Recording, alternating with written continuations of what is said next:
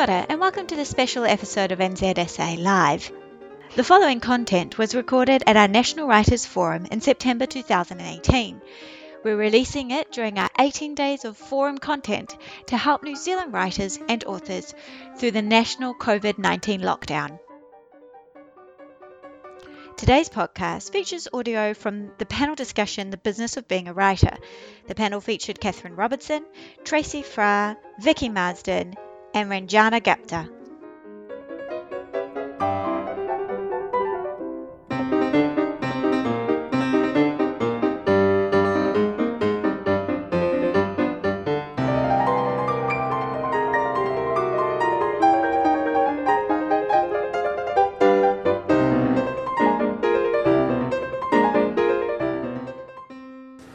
Tēnā tātou katoa. Hei mihi nui ki a koutou e um, whakarau ka mai nei. Um, he mihi nui ki ngā mana whenua, rohi. He mihi mahana ki a koutou katoa. Um, thank you very much for being to this, um, coming to the session, The Business of Being a Writer. My name's Kirsten Laharavel and I've been part of making the forum happen and I'm going to be your facilitator for today. So we're really lucky to have four awesome presentations on what I hope will cover all you need to know around the business of being a writer. I'll introduce first of um, the order we're going to do. We're going to go Tracy, who's going to talk about awards, residencies, and other opportunities. So I'll just invite you onto the stage. Oh, okay, thanks. Kia ora tātou. Uh, my name's Tracy Farr, and um, as Kirsten said, I'm going to be talking to you today about securing grants and fellowships and residencies and other opportunities. Now, if you want to just sort of um, kick back and listen to what I'm saying rather than sort of scribbling notes, um, I am going to pop a version of my notes up on my website on a little sort of slightly hidden page. So um, if you just um, grab it, I've uh, go to my website, business cards are there, um, and just go to uh, NZ Writers Forum 2018 and you'll find the notes there, or email me and I'll send them to you. Um, we'll put the URL up at the end. Anyway, that aside, um, I'm going to talk about those sorts of opportunities. So, to give you a bit of context from where I'm coming from and what my kind of authority is that's a big word to speak about these sorts of things. Um, I'll just give you a bit of context and background to who I am um, and where I'm coming from. So, I'm a writer, I'm Wellington based. I've had some success with applying for um, awards, grant funding. Um, I've had two rounds of Creative New Zealand Arts grants one to work on my second novel, The Hope Fault, and one most recently to work on my third novel, which is in early stages. I've held a number of residencies in Australia and New Zealand, including uh, for over the last 10 years, uh, and I'm the current Michael King Writers Centre writer in residence. So I'm just staying up in Devonport for the for the next month, um, and uh, but I've also been a judge or a preliminary judge or an assessor or an administrator or collator on a number of writing competitions and funding and fellowship applications, not just literary, but also in my other previous life in science research and kind of science science ad- administration. So I've seen things from both sides. I've been successful in applying things. I've been unsuccessful at applying things, applying for things, and I've also seen what successful and unsuccessful applications and submissions are. So. Um, my focus today is on ways and means of essentially buying yourself writing time or research time or thinking time. So it's that whole idea of living to write and writing to live. I think that the that the forum's theme encompasses. Now this is mostly more writer alone in the shed time that I'm going to be talking about, but it can also be taking your writing out to the world time as well because you might be trying to get funding for travel or to go to festivals or uh, uh, book fairs or to promote your book. Right. So I'm going to just really briefly give you an overview of defining what we're talking about when we're talking about awards, grants, fellowships, and other opportunities. Touch on why they might or might not be right for you at any one time, any given opportunity. Really touch briefly on how to find out about these opportunities and then give you some rules because rules are great. I love rules. Should have been a teacher or a, a, a prison warden, possibly, would be better. So, awards, grants, and fellowships. When we're talking about awards, grants, and fellowships, when I'm talking about them, I'm talking about the award of usually money uh, and or time and or support for something. So it might be the creation of new work, it might be the publication of work, it, or the promotion of work, or it might be the development of your writing career, and that can take many forms. So it might be mentorship, it might be other things. Um, and so some examples uh, are Creative New Zealand Arts Grants or Creative New Zealand Quick Response grants. Um, they might be a number of the NZSA ad- awarded or administered um, uh, opportunities like the Hachette Mentorship, the Lillian Ida Smith Award, the, the Beatson Fellowship that Sue Wootton has just been awarded. They're usually these sorts of things are usually quite specific. Um, they're often awarded for a particular project or even a particular phase of a particular project, so they can be quite specific. Um, and they usually often have a specific reportable outcome, although other awards and fellowships are more general. Um, so, an Arts Foundation Award, for example, is going to be more general. Uh, they almost always, other than those kind of big Arts Foundation Award ones, not that I would know, um, they almost always require reporting after the event. So that's like a real brief overview of the sorts of things we're talking about. And before I talk about some of the specifics of some of those awards, um, just an overview of the things you might want to consider when you're thinking about any opportunity, any opportunity from a short story competition to a, to a, a Creative New Zealand um, arts grant, why they might or might not be right for you at right now for that opportunity. So, they take time and energy to apply for these opportunities. That, that time and energy might be small or it might be very, very large. And, and they take time and energy to report if you're successful. So there are costs and there are benefits, and you need to weigh those up. I'll talk a little bit more about that. Uh, you need to consider the stage of your career that you're at and or the stage of the project you're working on, and, and that needs to be a really good fit for whatever the opportunity is. If you're an emerging writer, there's almost certainly no point in applying for something uh, uh, that's an opportunity that's very clearly stated to be only for established writers. There's just no point. You're wasting your time, you're wasting the opportunity, the, the funder's time. Um, any opportunity may require you to take leave from other commitments, employment, family, sporting teams, you know, all of these things. So you need to weigh those up and consider them. Uh, they may have an impact on tax or other financial implications. Um, even just applying for something may lock you out of applying for the same or other opportunities. So, if I just walk you through that a little bit, um, for example, you can uh, you might be applying for a residency, the guidelines for which say you are not eligible to apply for this residency if you have held Creative New Zealand funding in the previous 12 months. So you need to kind of have your brain around all of those things and be thinking a bit strategically about things. Or um, re- another residency, for example, might say you. Even though we have six or eight intakes for this um, for this residency over the two years, one individual can only apply once every two years. So once you apply, whether you're successful or not, you've you know you've you've done your dash and you need to wait. So and that can be whether you're successful or not. So, so just take those things into into consideration and think about time, uh, think about timing. And, and, and all of those considerations. Um, this is a, a, kind of a kind of a loosey goosey one, but it's the idea of responsibility, which I know as guilt, um, which is if you are successful in getting an, an, award or a grant or a thing. Um, some of us feel a, a great sense of responsibility, um, you know, above and beyond the call of duty, and versus kind of just getting down, putting your head down, and doing your own thing, beholden to no one, you know, with nothing to report on. So those two ways of being a writer are going to work for different people at different times, and so that's worth considering. So that's my brief overview of some things you might want to consider about whether a particular opportunity is right for you at the time. I'd like to just briefly touch on residencies, which are a particular type of award, grant, or fellowship, and just some of the particularities of those.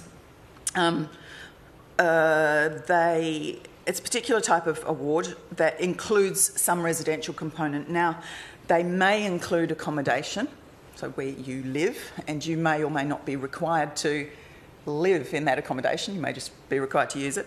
Um, they, they may not include accommodation, they may include an office or a studio. It might be at a university, it might be a shed in a backyard.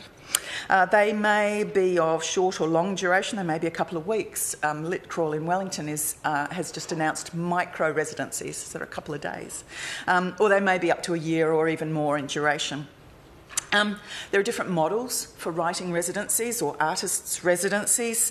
Um, they may just give you time and space and sometimes money to write, to write and to think and to read and create. And they may ask nothing of you during that time, right through to the other sort of end of the spectrum of, of residencies where there are a whole lot of responsibilities and duties that are required of you in terms of teaching and events and appearances and workshops and media and all sorts of stuff, which may actually leave you quite limited time for your creative work. So, and everything in between. So, it's really worth knowing what you're letting yourself in for before you, you know if an opportunity is right for you they may pay a stipend, kind of equivalent to a salary or, or almost so, or they may not pay a stipend, and in fact, you, they may require you to make a contribution to costs, to living costs, or to, or to whatever. And they uh, often require travel and other costs, which you may or may not be able to get funding from. You know, so there are all these things to consider when you're considering a residency. Um, it's not all kind of golden, wonderful, perfect. Um, the solution to all your writing problems they are great though. Uh, they work for some people and they don't work for others. So um, they will almost always require leave or rearrangement of work and family and all those kinds of things, you know, someone to feed the cat, all that stuff. Um, and just briefly, another kind of um, opportunity that, uh, that, that what I'm talking about um, also applies to are competitions and calls for submissions. And you will all know the kind of thing I mean um, short story competitions um, things like the Michael Gifkins Prize for an unpublished novel, which NZSA is administering at the moment and, and, and, uh, and running, which closes on the 20th of November 2018. Um, so, all of those things are the sorts of opportunities that can feed into our lives as writers and that can give us writing time and writing space and, and, and make that stuff happen. And um, you've probably all got your own ways of finding out about those opportunities, um, and the NZSA website is an obvious first point of uh, point of contact for, for most of, or if not all of us, and the e-bulletin that comes out regularly. Um, uh, but other ways that we can find out about those opportunities, for me, I know a lot of it is via social media. That might be Twitter, it might be Facebook, it might be Instagram, it might be a combination of all those sorts of things. And you can curate the information that's coming to you. If in Twitter, you can you can use lists. You can um, uh, you can. Um, sorry, just lost my place. You can do all of those things. You can follow writing organisations, but that is actually a whole, there's a whole kind of art and science and kind of everything else to that, which we could spend a whole session talking about. So I'll just touch on that. The other thing you can do, of course, is sign up for mailing lists. So specific mailing lists, for example, Michael King Writers Centre, sign up. They'll let you know when the next call out for submissions for writing residencies uh, are happening, Creative New Zealand, all of those sorts of things. Or there might be more general catch-all things that come out perhaps more occasionally. So the International Institute of Modern Letters at Victoria University of Wellington has a, an occasional newsletter which gives um, lists opportunities. You might look more internationally because all of those are New Zealand focused, so you might look more internationally. So for example, at Aerogramme Writers Studio, aerogrammestudio.com, they have all sorts of opportunities, residencies and funding. Or you might look beyond the writing scene and look more at the arts, the creative kind of scene. Look a bit more broadly, think a little bit outside the just the, the narrow writers field. So places like the bigidea.nz, which is an online hub for creative people in New Zealand, or uh, the Australian equivalent is artshub.com.au. So that's my super brief overview. Um, if I've got any more time, seven minutes, heaps. Excellent. Has anyone heard a word I've said, or have I just gone down? um, I've got some rules because I love Tracy loves rules. Um, like Terry loves yogurt, Tracy loves rules. Um, I've got five rules um, that you can use. We can call them guidelines to consider when you're trying to work out if a particular opportunity is right for you at that time. And you can use this for a short story competition. You can use it for a, an application to the Marsden Fund to work on, um, I don't know, seaweed taxonomy. That's what I used to do. But um, they'll, they'll apply across the board. Number one, guidelines. Read the guidelines, whatever they're called guidelines, terms and conditions, all of those things. That is the number one thing you need to do, and you need to do it early and you need to do it often, and you need to keep going back to those things because you need to understand what it is you're letting yourself in for, and that's what you need to do as, a, as an absolute minimum. You might get to an opportunity from a, a tweet or from a line in the NZSA bulletin. You need to follow that through go past the press release, look at the guidelines. Number two, early. Um, start early. To try not to leave things till the last minute, sometimes it's unavoidable. But if you start early in even considering whether an opportunity is for you, you will decrease, reduce the stress on yourself, and you will reduce the stress and pressure on the people you're applying to funding for, and they will love you. Uh, number three is eligibility. Um, determine your eligibility. So check the T's and C's, check the FAQ, check the guidelines, follow through the different little bits of the menu because sometimes these things are a little bit hidden and there's another bit that you think, oh, I didn't see that before. Um, so follow all of those things, go down the wormhole and make sure that you're actually eligible before you put time and effort into it. If in doubt, there'll always be a contact. Um, so hit them with a concise inquiry that outlines that, that details your specific circumstances because they might be a bit weird. You know, it's like I'm a, I'm this and this. Does that mean that I can or I can't? And they will let you know. Number four is timing. Determine your availability for the opportunity. There might be a strict time requirement for a residency, um, or there might be some other timing um, timing uh, issues. Um, consider whether the timing is right. Are you at the best stage of the project that's involved? Uh, or is it better for you to wait till six months' time? There's another round that you can apply for, or down or a year down the track when you've got a bit more under your belt. Number five is cost benefit. Um, you know, as I've said before, there's time and energy to apply. Uh, there might be costs incurred if you're successful. Um, all of those sorts of things. So just weigh up the costs and the benefits. And once you've gone through those five steps, guidelines early, eligibility, timing, cost benefit, you'll have a really good sense of whether that opportunity is right for you at the time. And then you can go, yeah, I'm going to commit, I'm going to apply. So, once you've decided that, I have another five rules or guidelines for you. So, the first is guidelines. Again, read the guidelines, read them often. Um, check the deadline. Uh, consider the time zone, although that usually works in our favour here in New Zealand, which is ace. Um, number two, compile and customise. Um, use the correct. Uh, you're going to have to compile material for anything. It might just be a short story and a cover and a cover entry form, or it might be a whole uh, 70-page. Uh, you know, bundle of material. So you're going to have to compile and customise that material. So, a couple of points use the correct format, even if you don't think it's important. The people you're sending it to do think it's important, that's why they've asked for it, because they're looking at um, 10 or 100 or 1,000 things coming through. You want to make it as easy as you can for them. Um, customise, customise, customise. don't just send what you sent to the last thing. Don't just sort of add it to an email and send it in.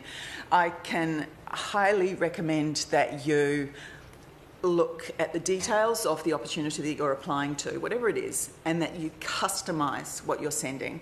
Look at the language that's used. Look at the look at the specifics of what's being asked for, and respond to those specifically. Echo the language back to them.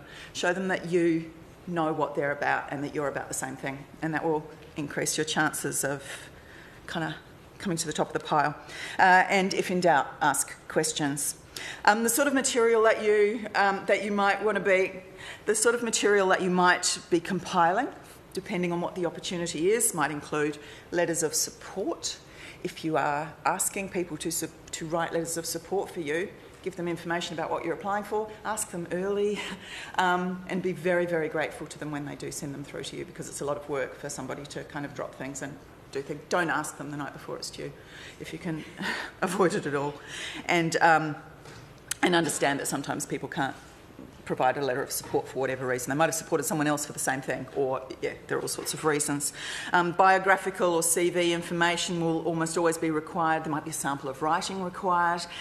There might be a complete piece of work required, so the Unpublished Manuscript Award or a short story competition. It's going to be a complete piece of work.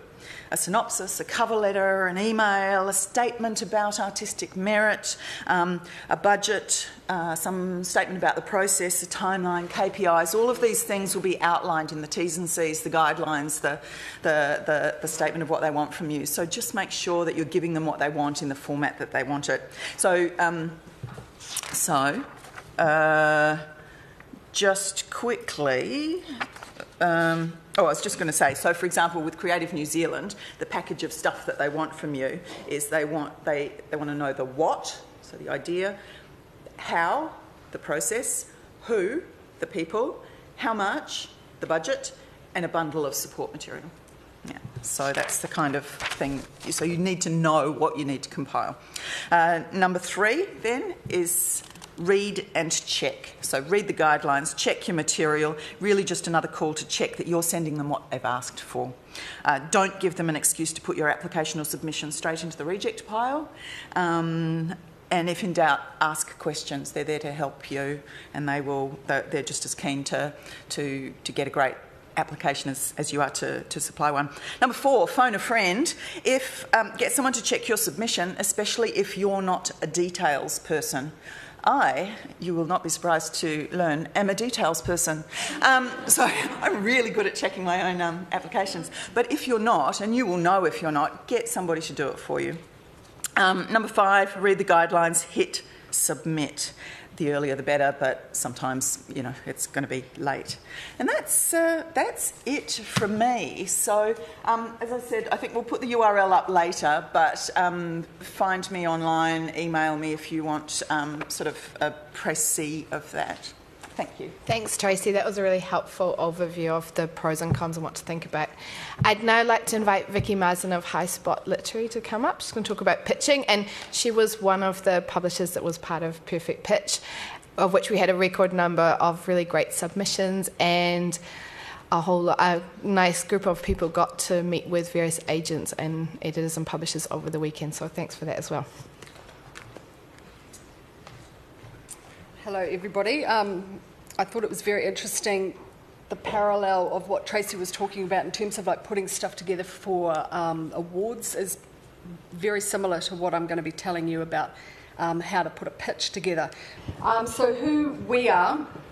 Uh, Nadine and I have both worked in publishing in various forms for over 30 years. Um, me primarily, well, yeah, New Zealand and um, children's publishing, educational publishing, um, HarperCollins, Penguin. Um, Nadine has worked in South Africa and New York with her own publishing company and in magazine publishing. We've both worked as an agent for a prior um, agent agency called um, WordLink. And then at the beginning of this year, we thought, you know what, we really see such a wealth of talent in this country here that we wanted to start uh, an Indigenous agency looking after New Zealand writers and taking them to the world, which is what we've done.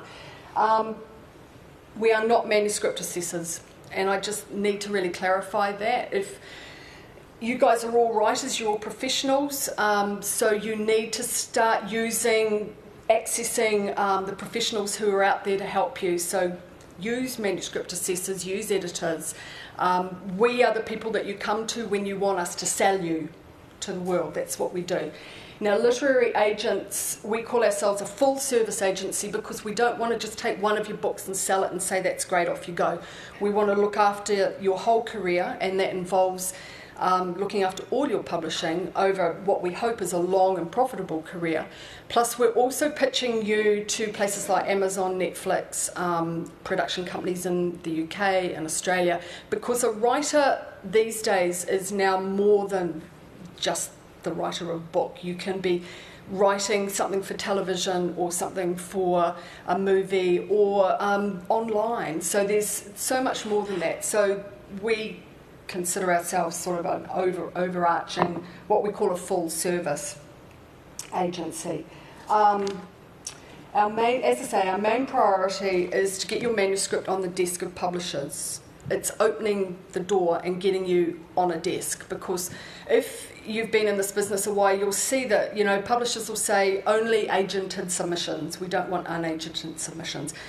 Publishers are time poor, very, very time poor, and they have hundreds and hundreds of things that they're reading or considering or working on. So, what we have to do as your agent, and what I'm going to help you with your pitch, is to actually make your project stand out, just like Tracy was talking about for award submissions make you stand out. So when it hits that publisher's desk, there's something in there that they go, ooh, oh, I like the sound of that. Yes, I'm going to read more. That's our job. Our job is to get you seen. Your job as a writer is to have put all that work into your fantastic craft. So, therefore, it takes you through to the next stage where you actually get offered a contract. And then we come in again and we negotiate the contract. We make sure you're looked after. We get you the best deals. And we're also the buffer between a publisher and an author.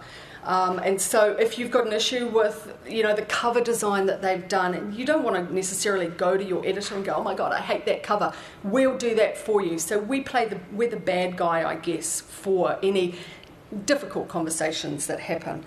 Um, but most of our time is spent tracking down the best publishers for your projects. We, you know, we work with our, our authors and give them guidance on their scripts, but as I say, a lot of our time is spent finding out who to sell you guys to.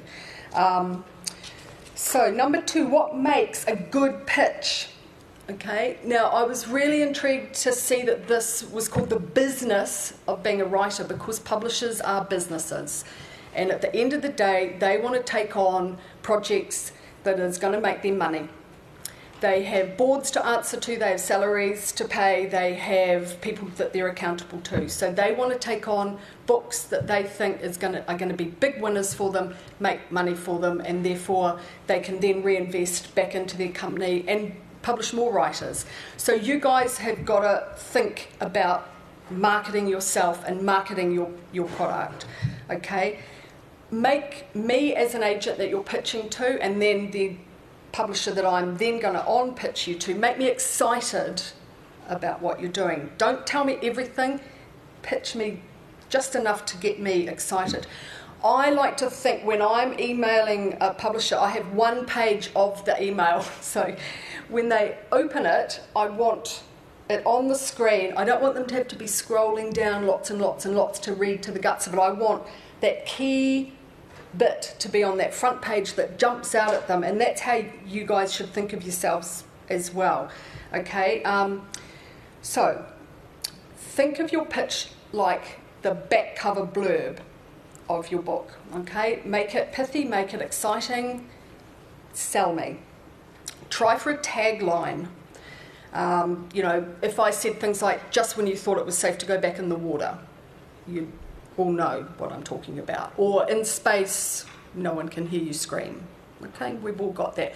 So it might sound cheesy, but publishers like to put you in a little box. They like to think, okay, this is going to be the next Jojo Moyes, if it is, okay? It's going to be the next Dan Brown. It's going to be the next John Green. So if your style or your genre, if you can compare yourself favourably, I mean, don't don't say you're the next John Green if you're nothing like the next John John Green, but you know, find something that a publisher will have a mental image so that then when they're approaching you, they've already got in your head how they're going to position you in the market. Because believe me, that's if they like your pitch, that's just the start. They have to get you through an acquisitions meeting where they're presenting to everyone in that publishing team right down to the person who's picking and packing the books in many cases. So they've got salespeople, marketing people, accountants are all sitting in a meeting wanting to know that this book is going to make them money. So if the publisher can go in with a very succinct pitch and say, This is going to be the next Jojo Moyes because and the author is just like this because you've done the job for that publisher they're going to get it through and they're not going to have too many arguments okay? So you've got to make it easy for them.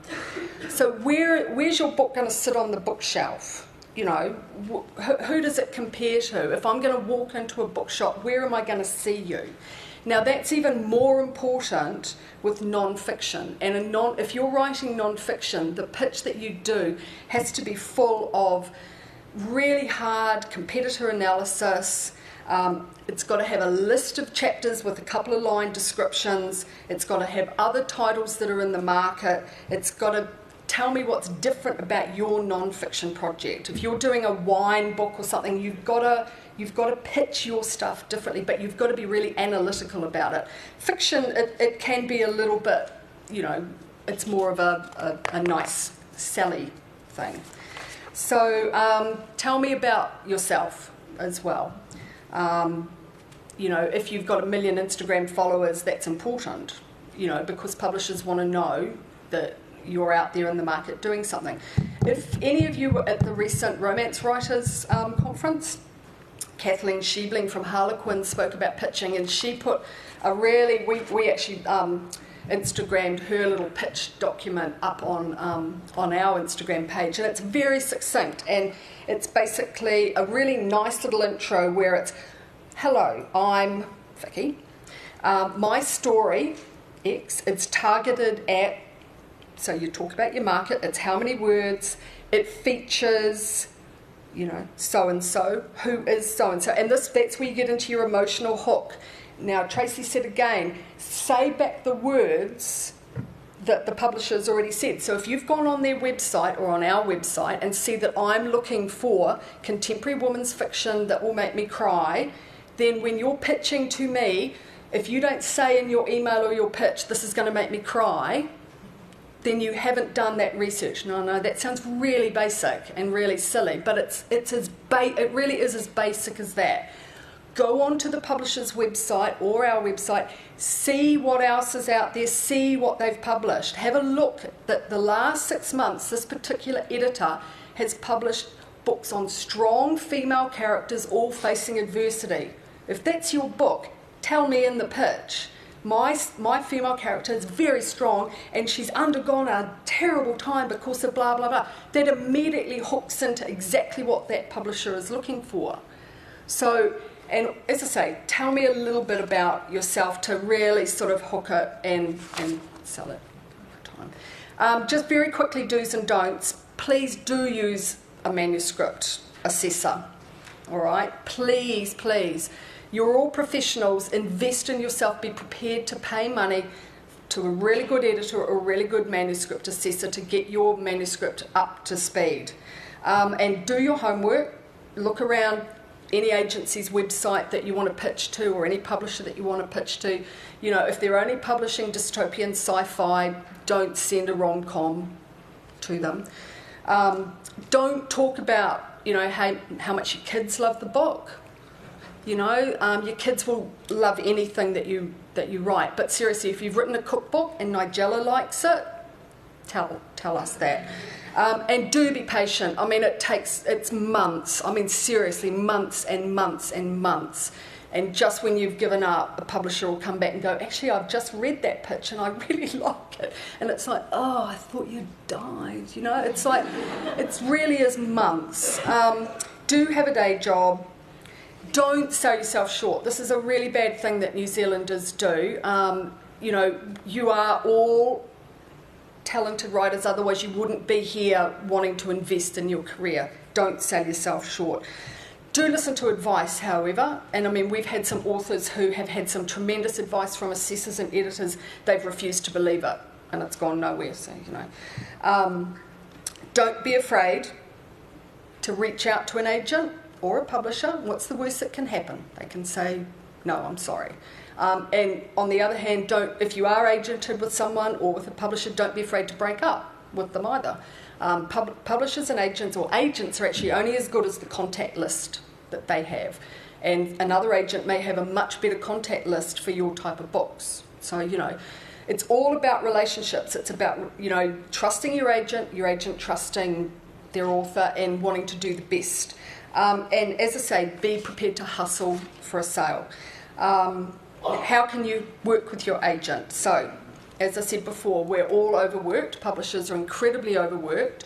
Agents, I mean, you know, we have gazillion submissions too. Um, and long gone are the days of simply sort of handing over your work and going, thank you, off you go, I've done my bit, I'm done now. No, it doesn't work that way. So you've got to do as much research as your agent does. So jump on things like Publishers Marketplace. It's only 25 bucks a month. Um, that will tell you all the deals of the month. It'll give you contacts for what publishers are publishing what. Um, follow um, the hashtag MSWL on Twitter. That's the manuscript wish list. Editors are always tweeting out about what they're looking for. Um, we get a lot of our contacts from there don't if you're with an agent send them a list say look i've just seen this great deal has been done by you know random house new york by this particular editor. Looks like they might like my book. That's great. We love proactive authors so be very proactive um, and get engaged with social media. Um, i was talking with carolyn and another lady out the front before. Get get into um, instagram as a, as a nice toe in the water. If you're not comfortable you know tweeting up a storm, don't, because there's nothing worse than being somewhere that you know you feel very uncomfortable about. But do get do get to follow or guest write or, or get involved with other pages so you're actually out there because I tell you what if I send your script to a publisher and they go, Yeah, Vicky, that looks really good, what's the first thing they're going to do? They're going to look for you online. They're going to immediately Google you, or they're going to go onto your social media sites and they're going to want to see how you're engaging with your potential readers. Because publishers like nothing more than a really active author who's actually out there engaging with their readers. Um, as I say, you don't have to do anything, but you do have to do something. Um, so find out hashtags, get onto hashtags like, you know, bibliophile, book lover, you know, she reads books. You know, there's a gazillion of them. Um, okay, I've got four minutes. Five. All right. I'm just going to talk very quickly about trends in the current market. Okay, what we're finding now. It, this is all very subjective. Okay, basically, publishers. As I said, they're businesses. They're going to make decisions on what's going to keep them in business. So, you know, they, you know, a rejection from one publisher doesn't mean that you have to give up completely because they may be heading in one particular direction and it's just a matter of us finding someone else over there. But there are some opportunities and areas of fatigue. Um, there's um, great appetite at the moment for debut novels, which is actually really good news for probably a lot of writers here because used to be the debut novel was like, oh no, you know, because they have to have a history. Well, I don't know how you get a history unless someone takes a punt and publishes you, but anyway. So we're actually finding a little bit more interest in debut novels, which is good. Now, previously self published novels also are getting a little bit of interest. Now, in the past, if you'd said to a publisher someone was self published, it was like the kiss of death. But now, what it's actually showing is that you're actually out there getting an audience. Now, they may not pick up your already published novel, but they'll want to look at something new from you. Um, diversity. Um, there's a very good quote from Beverly Cleary who says, If you don't see the book you want on a shelf, write it. Okay? So, underrepresented groups and own voices, very, very important. Publishers are all about wanting to see own voices coming through. Strong female characters, female led stories, all women from history, strong again, female right through. And historical fiction, I've been taught, I've been asked for lush historical fiction. Um, and proceed with caution with thrillers. Um, books about girls, Girl on a Train, been there before girl, gone girl, lots of girl books, so proceed with caution. Sci fi, more Margaret Atwood than Little Green Men. Um, crime, definitely an appetite for crime. Vanda Symon, looking at you. Um, so move beyond Scandinavia, but looking for, you know, an interesting. Um, picture books. We've had a lot of pushback on rhyming. It's too hard for translation, apparently, and no preachy picture books um, and non-fiction, scientific voices addressing hard science in an appropriate, accessible voice. Um, anyway, that's very quickly. And at the end of the day, it is a fickle old world based purely on the whims of a few people who like or don't like what you do. But you just got to keep on pushing And just one final word once you do get that magical publishing contract, just realise it's just the beginning. Very hard, hard road. Thank you, Vicky. I think that was a really nice compliment to Tracy's um, session, so thank you. I'm just going to invite Catherine Robertson up now. Right, hello, I can see, I'm just going to have a look at you once with my glasses and then I'm going to read my notes. Um, I'm Catherine Robertson. I've been published since 2011. I started with Random House and now I'm with Penguin Random House through no fault of my own. Um, I'm going to talk to you today about uh, the opportunities, which follows on very much from what um, Tracy and Vicky were saying. Uh, especially what Vicky just said about the once you're published, that is only the start. And I mean, Chris Else mentioned this in his um, the Janet Frame lecture, and he talked about writers being visible. And so I'm going to talk to you about opportunities to speak in public or have your voice out there. Um, that doesn't include other opportunities that you have to spread your writing elsewhere. This is really about just um, you either in public or sometimes in the safety of a radio studio, which is quite good. But I've always remember the Jerry Seinfeld joke about um, that people, uh, research had shown that people were more afraid of public speaking than they were of death. So that if you were at a funeral, you'd rather be in a coffin than up the front giving the eulogy.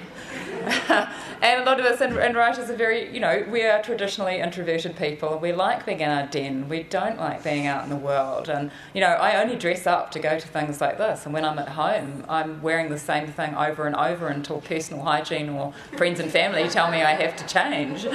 So, um, so why do it? I mean, why do public events? Um, and it is about visibility you are just a name on a book, and that's the other thing. You know, even with singers and and maybe we're in the same boat as artists. We people see our work, but they don't tend to see us. And we're also very bad at updating our you know author photos on covers and things like that and websites, so if nobody recognises us when we're in public. Um, you, why are you snickering so much? yeah, yeah, yeah, yeah. So, um, so it is a really good way to build your visibility. It's a good way to build your pri- profile. Um, it's also a fantastic way to meet other writers to do these things because you're often, even if you're just in a, gr- a small group or you're in a big setting like this or a big writers' festival, it's a great way to meet people. Um, you can be paid. You should be paid. Uh, most most things will writers' festivals. Um, I get paid a little bit for one thing I do on radio. I don't get paid for the other thing, do we, Tracy? No. Um, uh, but you can, and you can also, if you're doing, you're volunteering for things like chairing or um, being part of panel discussions, you can often get your travel and your accommodation paid for you. So some of those cost aspects go out, and in some cases, you get the wonderful free pass where you can go into any session that you like, apart from the really popular ones sometimes you have to queue at the door and wait till they've let everybody in in the Auckland Writers Festival. Um, so if you ever see a lot of people being shunted to one side, those are all the participants, and we just have to wait till everybody's in. It's quite good fun. Um, it is fun. It is fun to do these things, but uh, and this is very much another message of Tracy's. These things are work. So you can't go to a writers' festival and just relax and enjoy everything. You have to prepare and you have to do a good job of what you're doing because obviously, uh, if you've done it once and you enjoy it, you want to keep getting invited back. So, the sort of events and speaking opportunities I'm talking about, um, well, they can be as simple as book launches. They can be your own book launch, uh, but they could be somebody else's book launch. Uh, last week, I chaired, or chaired, I sort of interviewed Mark Broatch, um, who was a former books and culture editor at The Listener, and he's launched a book for writers called A Word to the Wise, and he had it at Unity Books in Wellington. And so I just went along and asked him questions, and we just had a little one-on-one interview. But you know, that's me doing. I mean, he bought me dinner, so great. But um, but that's me me getting out there and doing something with another writer at their book launch. Um, you can introduce people at a book launch as well. That's quite good fun. Writers' festivals are probably the big one, um, and you either get on as a panelist, you know, or somebody you get to appear, and you can do readings or you can be part of a panel discussion. The harder job at a writers' festival is chairing sessions. Um, I, because I'm with a, a, bigger publishing house, they, the publicists there, try to get you into writers' festivals. Not, they prefer you to be there as a participant under your own steam but the second best thing is to get you there as a chair. Uh, if they think that you can that you can do it. So I think my publicist at the time was wonderful, and she nagged Anne O'Brien at the Auckland Writers Festival until Anne went, "Oh right," and but she she gave me my first ever chairing job was David Mitchell, the the writer, Cloud Atlas, and and I just I suppose I didn't know what I didn't know, so I didn't know how terrifying it was until I'd done it. And I mean, he was delightful. He was a delightful human being. And but it, when you're also in a, in a, as I can see you because the lights aren't up, but in a in um, so the big you know sort of halls in the writers' festival, you can't see anybody. You can see blurs in the front row because the lights are so bright on you. And when it comes to question time, and then the lights go up and you can see everybody, there were like two thousand people. And I just went, oh, okay. and a lot of pressure because he's a writer that everybody loves. So that, that, I think the after the you know, people say you get pre-social anxiety and you can also get post-social anxiety. I think the post-social anxiety of that session lasted for a whole year. Honestly, it was just horrendous. But however, I did and I did enjoy it. Um, the other thing you can do as a speaking thing is radio. Uh, there are various uh, book reviews are probably the main one, um, and we're not talking just about Radio New Zealand, but there are. I mean, Savanda does Access Radio down south, um, and you know there are uh, community radio stations, and I mean even the sort of I've been on you know like the hits or something like that, you know, talking to people there. So there are opportunities even the, in the commercial radio stations. I do um, I do the panel which is a different thing altogether, which is the current affairs discussion show on Radio New Zealand. Um, but I quite often turn up on Jesse Mulligan's book critic slot as well, which is not reviews and it's about talking about news and things that's going on in the book industry. He's really great. Um, another thing you can do, I mean, there's readings, and quite often you can do those at writers' festivals or at your own book launches. Um, and then there are sort of, you know, people put on events where writers are invited to come and just read their own work. I've done the storytelling, um, True Stories Live. I've done that a couple of times. And that is when you tell a true story and it has to be eight minutes long and you have to do it without notes. So it's quite a lot of work. I think the first one I did, I was standing there and my left leg started shaking and my, um, and my trouser leg, fortunately, it was in trousers. And I couldn't stop it. It was nerves. And, uh, but fortunately, nobody noticed, unless they were just being very kind and didn't notice my slight palsied kind of stance. Um, so, how do you get to participate in these things? Uh, if, as I say, I was with a um, um, with Penguin, so they will often go out and, and pitch me to writers' festivals uh, on my behalf. But there's no nothing stopping you approaching organisers of writers' festivals. Some of them are quite scary, like Anne, but most of them are really lovely. Um, and um, so you, you can, I mean, especially if you are self publishing. Um, and again, it, you know, it goes back to what Tracy and Vicky were saying. It's like if you know your market, you know your book, um, you know where you would fit in, you know where the issues and the areas of interest are in your book, those are the things that you can pitch to Writers' Festival organisers. Um, and the same with radio. I mean, every radio personality has a producer. Just put your name forward. Uh, but do you do your homework? I mean, if that's the mantra of all of us, it's got to be do your homework. Find out what they're interested in. Go online and listen to previous episodes, etc., um, and figure out whether you would be a good fit for that and um, you can sort of you know you can sort of nag your publisher and if you have, if a particular liking for certain writers festivals there are some quite really cool little small ones around the place not just the big ones um, and that's the other thing if you are in a uh, area where there's a writers festival and you live in that area so i'm got a house in hawke's bay as well as Wellington. It will be my full time house, but we're just taking a while to get there. Um, but so I get invited to the Hawke's Bay Writers Festival, which is fantastic because I'm now a local writer, and that's just very cool fun indeed. But the thing is, you also need to if you if you do a good job of whatever it is that you've done, um, you will get invited back. I actually got on the panel because I one of the very early sort of gigs I did was um, there's Yarns and Barns, there's a book festival in the Wairarapa.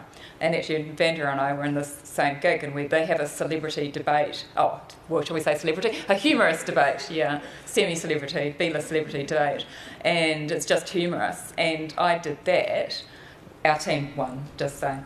Um, and uh, but somebody in the audience from radios saw me and thought that I would be a good voice for radio. And so I got invited on. So you never know where one opportunity or somebody seeing you is going to, going to lead. Um, Peta Mathias, the, the celebrity chef who now does culinary tours, uh, she got a television contract because when she wrote her first book, uh, and she was doing book tours. She was so flamboyant and amazing that somebody from TV picked her, and then she got a slot and went from there. So, you know, it's it's a great way to sort of lead on to other opportunities, and not necessarily just by doing the job well, but also from the people that you meet. And I think the thing is, if you're if you're up for it, um, just ask, ask, and say, oh, "I'd really like to do that. How how how would I go about you know putting my name forward for this?" and don't be don't be afraid of you know you people might say oh no that's never you know not going to happen but something else will happen it will um, skills. What skills do you need? In public speaking events you obviously need to be able to speak well. I mean i've had no formal training whatsoever and i have a tendency to speak fast. Um, i have had to learn to dial that back quite a lot. You need to be fluent uh, you need to be articulate and you do need to not be hesitant at all. You um, you need to be able to think on your feet, not so much if you're doing readings and things like that where there is a script, but if you're doing chairing for panels or just you know one writer, or if you're doing something on radio, you will often get a question or something thrown at you, and you may have really prepared a whole bunch of questions, or you may have your little script there, and then like so I would do Jesse Mulligan. He might just ask me a question, and I'm not prepared for that at all. So I have to think for of that answer on my feet. And if you're chairing, the, the, the discussion can go in all sorts of ways, or the answer can be a third of the length that you were hoping that it was when you sort of timed it out. And you have to just be able to keep that um, you know, keep that conversation going, and you have to be able to look that it, look like it's not an effort for you to keep it going. And if you're doing chairing, you tend to be like the duck on the water, so you're supposed to be gliding along smoothly, and your legs are frantically paddling underneath. But once you sort of, I mean, I think one thing I found is I don't say yes to things that I don't think I have an affinity for, if I don't think I have an affinity for the work or the subject um, that I think I'm going to either be out of my depth or just not be able to do it justice, then I don't say yes to that. I think you need to have a genuine interest in the person or the subject that you're talking about because that really comes across. Um, the the downside of that is that when you are preparing for, uh, say, chairing an author, you can do your research and your preparation to the point where you know everything. You could go on mastermind about that person. And then you just have this tendency to want to let all that knowledge out. And you cannot do this. You have to be restrained. And i think somebody the, the great uh, phrase that somebody used to me is if you're chairing you're there to steer not star. And so you have i mean i especially because i get very keen on these things and i want to talk to people and you know and i might talk over them and i just you cannot do that and so i just have to pull back and rein in my natural curiosity and let them do the talking and not try and show it's not about me showing how how smart I am or how nerdy I am on this particular subject. It is nerve wracking. Um, you are going to be nervous about it. It's just you can't, you know, you just can't get away from that. I mean, part of that, the adrenaline does help you focus. I mean, I was preparing for the, I did a True Stories live in Featherston, Booktown, and I was in the little room that I was being put up in, which was lovely, and I was trying to rehearse it. And I just, I basically, I just cocked it up every time that I said it out loud. I was trying to time it, and I couldn't get it right. And I just thought, okay, cool, I think I know it. On the night, not a mistake. Nothing was perfect. So adrenaline helps with that. I know. but you do one thing you do need to be, especially on radio and when you're chairing sessions or when you're um, uh, participating in sessions, you have to have a really good sense of timekeeping. Um, yay, John. Yeah, he was like oh, fabulous. But but you do, and um, when you're chairing sessions, you do have a clock usually. But you have to have some sense in your head of the flow of it and how you're going to sort of bring it to the end, etc. You may have to skip some of the questions that you have pre prepared. Again, you're kind of thinking on your feet. Um, you, you do have to have, because most writers' festivals in particular are very, very strict about their timekeeping, and they don't necessarily get a great hook and pull you off, but they are very strict and very. They will be very grumpy if you go over ta- time, and if you want to get invited back, you finish on the dot. I got quite good at doing that. Um, I think having a sense of humour is being able to speak and be funny. I think you know I I write humorous fiction, so when I as part of my that's just part of my personality. That's why I write those books. So when I go on radio or when I'm speaking or when I'm chairing, again, you know, making jokes and having a sense of humour is good. But I think actually just keeping your sense of humour, not being too earnest about it, um, will help you also manage the nerves in speaking. Um, in my yeah, so uh, the tips I think I think I gave you some of the tips for chairing, which is prepare. I mean, really prepare and kind of go over the session in your head and work out what the questions are going to be. Try to go and look at other interviews, read other interviews, or look at other sessions that they have done writers have done um, so that you're not asking exactly the same questions. Most festivals will let you get in touch with a writer beforehand um, and you can communicate. Some writers don't want to see the questions beforehand, they're practiced and they go, yeah, no, I'm good. Some people get very anxious and really want to see the questions beforehand so that they're prepared. So you just do what people want you to do. Um, I think, yeah, just just learning how to relax in the chair because that and if you look like you're enjoying yourself you put the audience at, at, at ease because you put the writers at ease and you put the audience at ease.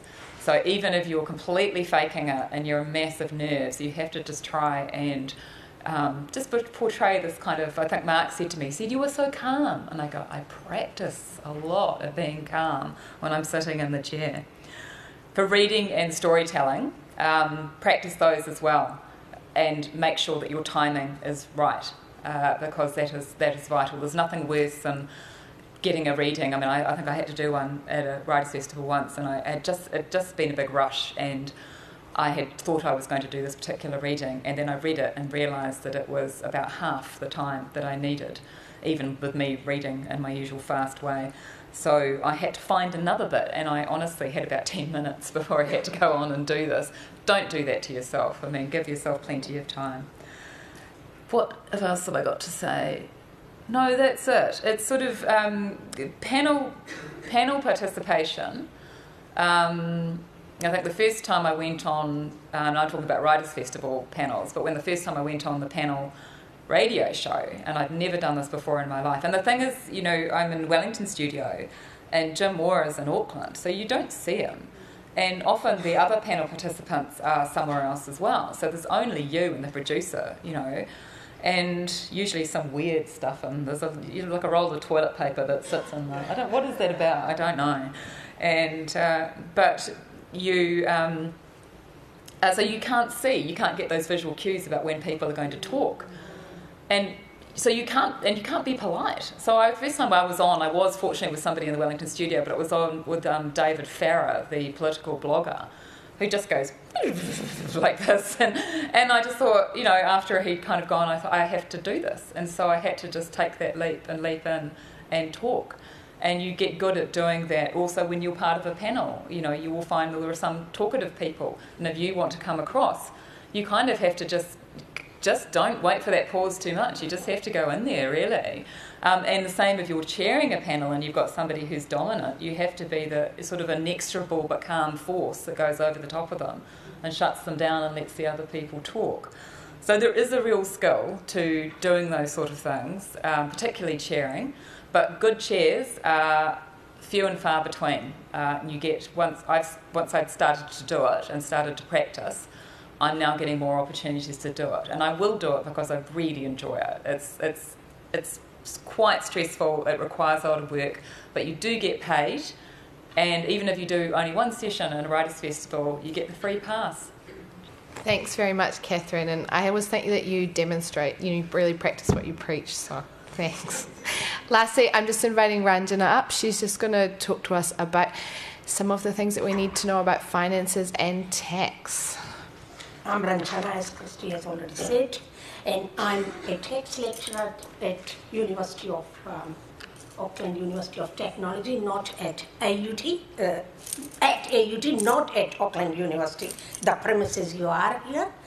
Um, and I've been teaching tax for uh, more than 20 years, and besides teaching tax, I do provide services to clients privately in consultancy, and I do a lot of research. So if you look on website on AUT website, um, you can find all my research publications with regard to various compliance issues, small businesses, and of course I do on international tax as well.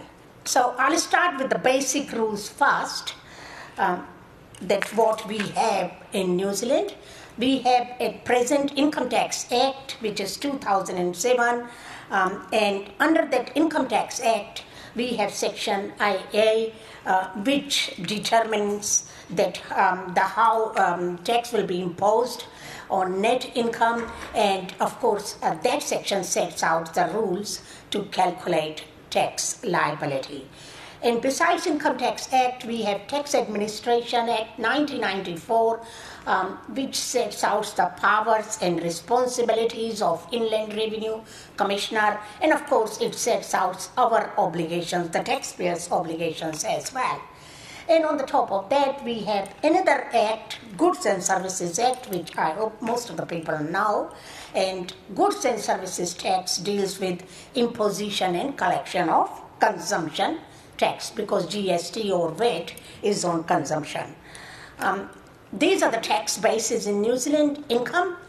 Uh, income is the main base, and it is um, income tax is levied on individuals, companies, and other business entities um, like trusts. And um, on individuals, income tax is le- levied. Of course, you are if you are employee as well as you are self-employed. So I'm not talking about employees because employees pay pro- uh, tax at work. Um, PAYE deducted at source, but self-employed people have to pay provisional tax if they exceed the limit and they have to pay their final tax which is called as terminal tax and on their interest and dividend and some contracting income they have to pay RWT resident withholding tax and if you are receiving some income from overseas um, where you are non-resident, on that income sometimes you may be paying non-resident withholding tax. So if you have written for a publisher based in USA or Australia, then that publisher or the editor will deduct non-resident withholding tax from the amount they'll pay you.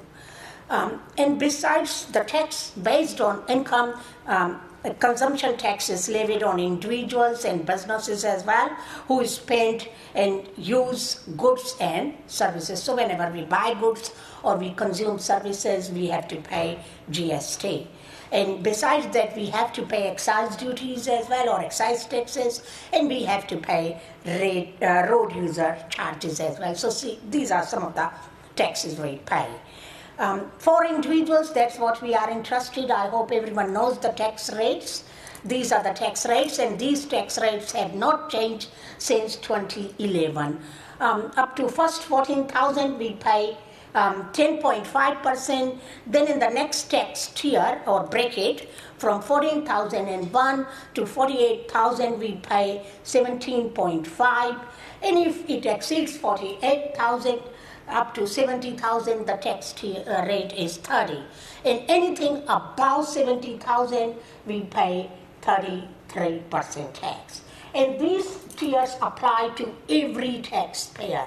So even if someone is earning $100,000 on first 14,000, he or she will pay 10.5. So don't get miscarried or uh, misunderstand this because sometimes people think, okay, I'm earning $80,000, I have to pay on 80,000 33%. No, it doesn't work like that. Okay? Then the key question for which uh, I'm here is to uh, discuss some of the deductions when we are doing an activity, small activity, even if we are entitled to claim. A taxpayer net income is calculated by deducting from taxpayer income all the deductions which they have incurred in deriving that income. Income Tax Act 2007 has a section, general permission for determining what is deduction. Um, of course, I'm not going over the whole uh, Part D, but under Part D, we have Section DA1, which de- defines broadly the deductions. And what is deduction uh, broadly is expenditure or loss incurred in deriving income or carrying on a business for the purpose of deriving income. So, as it says very clearly, if any expenditure is incurred to derive any income, which means um, which has a nexus, the term used in the act actually is nexus, relationship to that uh, income, that expenditure is deductible. Um, so yes, that expenditure is deductible, but um, besides section DA1, we have section DA2, which prohibits or limits some deductions. For example, if the expenditure is private or domestic in nature, when I'm doing my job, even if I'm working, I'm in business, I buy meal, uh, lunch. That's my private expenditure, that will not be deductible. But if I'm mm, working overtime, then if my employer provides me lunch, then the cost for the lunch for the employer will be deductible because I'm working overtime more than eight hours. But if I'm working normal, then the cost of the lunch is not deductible. Same, the travel expenses, um, if I am an employee, they are not deductible. But if I am a contractor, then travel expenses are deductible. So that's the difference between um, what we could say employment limited or private or domestic or capital item expenses, they are not deductible. If you buy a laptop to do your work, cost of laptop is not deductible because laptop is a capital item. But laptop will depreciate. A laptop is used to do the work, the business income uh, is derived depreciation on laptop will be allowed as deduction. So that's how it works. So I'll cover uh, some of the items which are, mm, uh, I mean, uh, very common um, in small businesses. The first item I've taken is motor vehicle expenses because people do travel um, when they are doing a work. Where a person intends to claim an expense deduction for a motor vehicle that is used partly for business purposes and partly for other purposes, they must calculate the proportion of business use um, either uh, by maintaining a logbook or actual records like diary or calendar um, to record all travel uh, incurred uh, or undertaken when you are driving. So, what is logbook? Briefly, I have explained here. A person must keep a logbook as per law for a period of 90 consecutive days. So logbook should be maintained continuously for 90 days. The logbook test period is used to establish the average proportion of travel by the vehicle for business purposes during the logbook period. So during that 90 day period, how much travel from uh, the vehicle you have undertaken to derive business income. And this proportion will be used for deductions using the cost method or the kilometer method. So to claim a deduction for motor vehicle expenses, we have two methods in the Act. One is cost method, actual cost is incurred, or one you could use the kilometer rate method, which is prescribed by Inland Revenue. Um, what your logbook should have, logbook should uh, record the start and end of 90 day period. The day you start is, for example, you start the logbook from tomorrow. Tomorrow is 24th um, September, then it should be 24th September to October, November till 23rd December will be 90 days consecutive period completed. Vehicle odometer readings at the start and end of that period. What is your reading? Odometer reading tomorrow, and then what will be your odometer reading on 23rd of December when 90 days period is over. The date of each business journey. So, on all these days, whenever you are traveling for business purposes, you have to make a record when you started the business journey, what was the meter reading, and when you finished. The reason for each business journey, why you undertake that journey, and any other detail that Commissioner may require.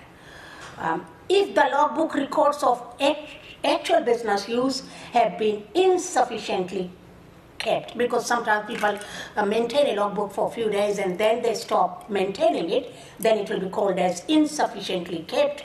Then deduction for motor vehicle expenses is limited to lesser of either proportion of actual business use or 25% of total use of motor vehicle, lesser of.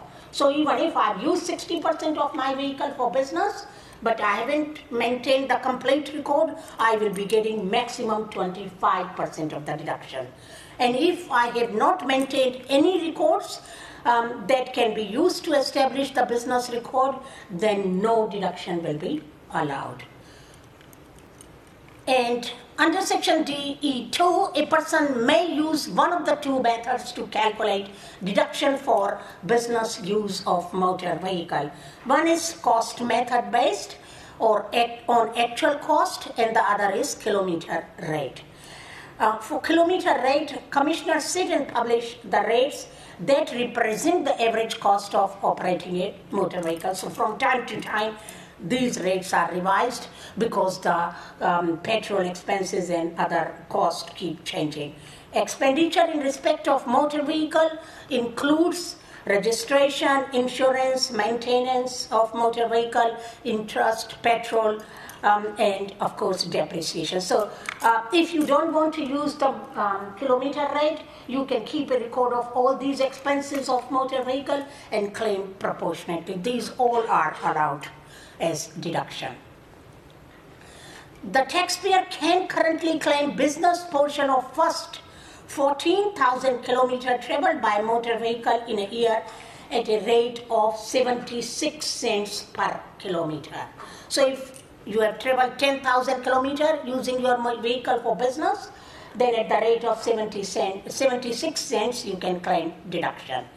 And if any travel is above 14,000 kilometers, um, then according to the type of the vehicle, um, the tier 2 rate for petrol and diesel car is 26 cent and petrol hybrid cars is 18 cents and for electric cars 9 cents per kilometer. This is above 14000 kilometer um, but you have to record odometer reading every balance date to determine that when the vehicle has uh, exceeded 14,000 kilometer. So every April 1, I will record a odometer reading. Say it is 30,000 um, kilometer on April 1, 2018. Then on 31 March 2019, my odometer reading is um, 50,000. That means it is total 20,000 odometer reading whole business use if it is, then for first 14,000 I will get the deduction at 76 cents per kilometer and the remaining 6,000 according to the type of the car 26 cents or 18 cents whatever maybe I'll get the deduction. Then um, besides motor vehicle expenses another common item is home office expenses because especially the writers, they do work from home and um, the home office expenses deductions, whether they can claim or not. A taxpayer who uses a part of their home to conduct income earning activity or business, IRD permits a deduction for the portion. Apportionment is based on floor space required. So whatever is the total area of your income earning activity, uh, one room or whatever, divide by total area of the house. If the room is not used exclusively for income earning activity, then the deduction is reduced by multiplying the result of above calculation by the amount of time you are using that room because sometimes the room is used 50% for business 50% for private then 50% will be allowed um, say, for example, Ima operates her business from her home. The total floor area of her house is 250 square meter. One room, 30 square meter, is used exclusively for business. And she estimates that 20% of the use of the lounge, also, which is 50 square meter, is for business related purposes. So, how much deduction Ima will get? Um, one room, 30 um, square meter divided by total area 250 plus lounge 50 square meter divided by total area 250 and lounge is used 20% for business so times 20 so ima will get 0.12 plus 0.4 uh, percent which is 16 percent of the total expenses as deduction. So in this case subscription to internet service daily newspaper will be fully deductible if it is established that she need internet or paper um, fully for business and other expenses she will get 16% reduction for carrying on business and if she is paying for telephone calls then um, if they are toll calls 100% for business 100% will be allowed otherwise portion for rental for telephone uh, is based on the ratio of business uses divided by total uses. So, for example, Ima has incurred all these expenses on her house, as you could see mortgage interest, rate, insurance, maintenance, power, telephone rental, business related toll calls, rubbish removal, lawn mowing, uh, depreciation, etc. So, she will get 100% business related toll calls, but other expenses she will get proportionately deduction. Um, we have to determine that how much area which I've done 0.16 so for other expenses she'll get 0.16 but besides using that actual expense base as you could say from this year only from um, which is ending 31 March 18 um, the IRD has issued a square meter rate as well and IRD has said this has been done first time, square meter rate at $41.10. So she can also use square meter rate. Um, or she can use the actual expenses base, anything she wants to use. So what she'll do, taxpayer who are able to claim a deduction for their actual mortgage interest and rates for rental costs. So if you want to use $41.60, you can use $41.60 for your expenses plus you will still get deduction for mortgage and rates um, proportionately or for everything. As it says total premises costs times business proportion plus business square meters times square meter rate. So that's how for home office she can take, get deduction. Then, of course, uh, if you are paying for computer software and website expenses, you get deduction for that. Um, if you buy the software, you go, don't get deduction because that's your capital item. But or if you upgrade the software, you don't get deduction. For maintenance of software, you get a deduction. Similarly, for maintenance of website, you get a deduction, but for developing or acquiring the website, you don't get a deduction because that's your capital nature item. Education expenses, um, if you attend any conference or seminar, um, then your travel cost um, and accommodation expenses and um, fees to pay that uh, conference are deductible. So if you are coming here from um, any other place outside Auckland and you are paying for travel, accommodation, all that will be deductible. Entertainment expenses, if you are um, taking your clients out for any lunch or dinner or meetings, then 50% of the expenses are deductible for food, drinks, etc. Um, and if there is any legal issue and you have to pay the fees to the solicitor or any other legal expenses, then up to $10,000 legal expenses are deductible, including accounting fees. And any damages cost incurred, they are very common in publishing, um, like defamation or any other cost incurred, um, then they are fully deductible, like uh, payment made for humiliation, loss of dignity, etc. Um, and I have put here that all the resources are available on IRD website as well about uh, various questions you may have. Let's just give a quick round of applause to all of our um, speakers. Thank you. New Zealand Society of Authors, Te Puni Kaituhi o Aotearoa, PEN NZ Incorporated, is the principal organisation representing writers in New Zealand. We want to continue to provide opportunities for you to grow in your professional development. That's why we've started NZSA Web Workshops. Visit our website authors.org.nz to find out about these opportunities. Experienced writers and teachers will lead them and we hope that they help you to grow as a writer and face whatever tomorrow brings. Our website again is authors.org.nz.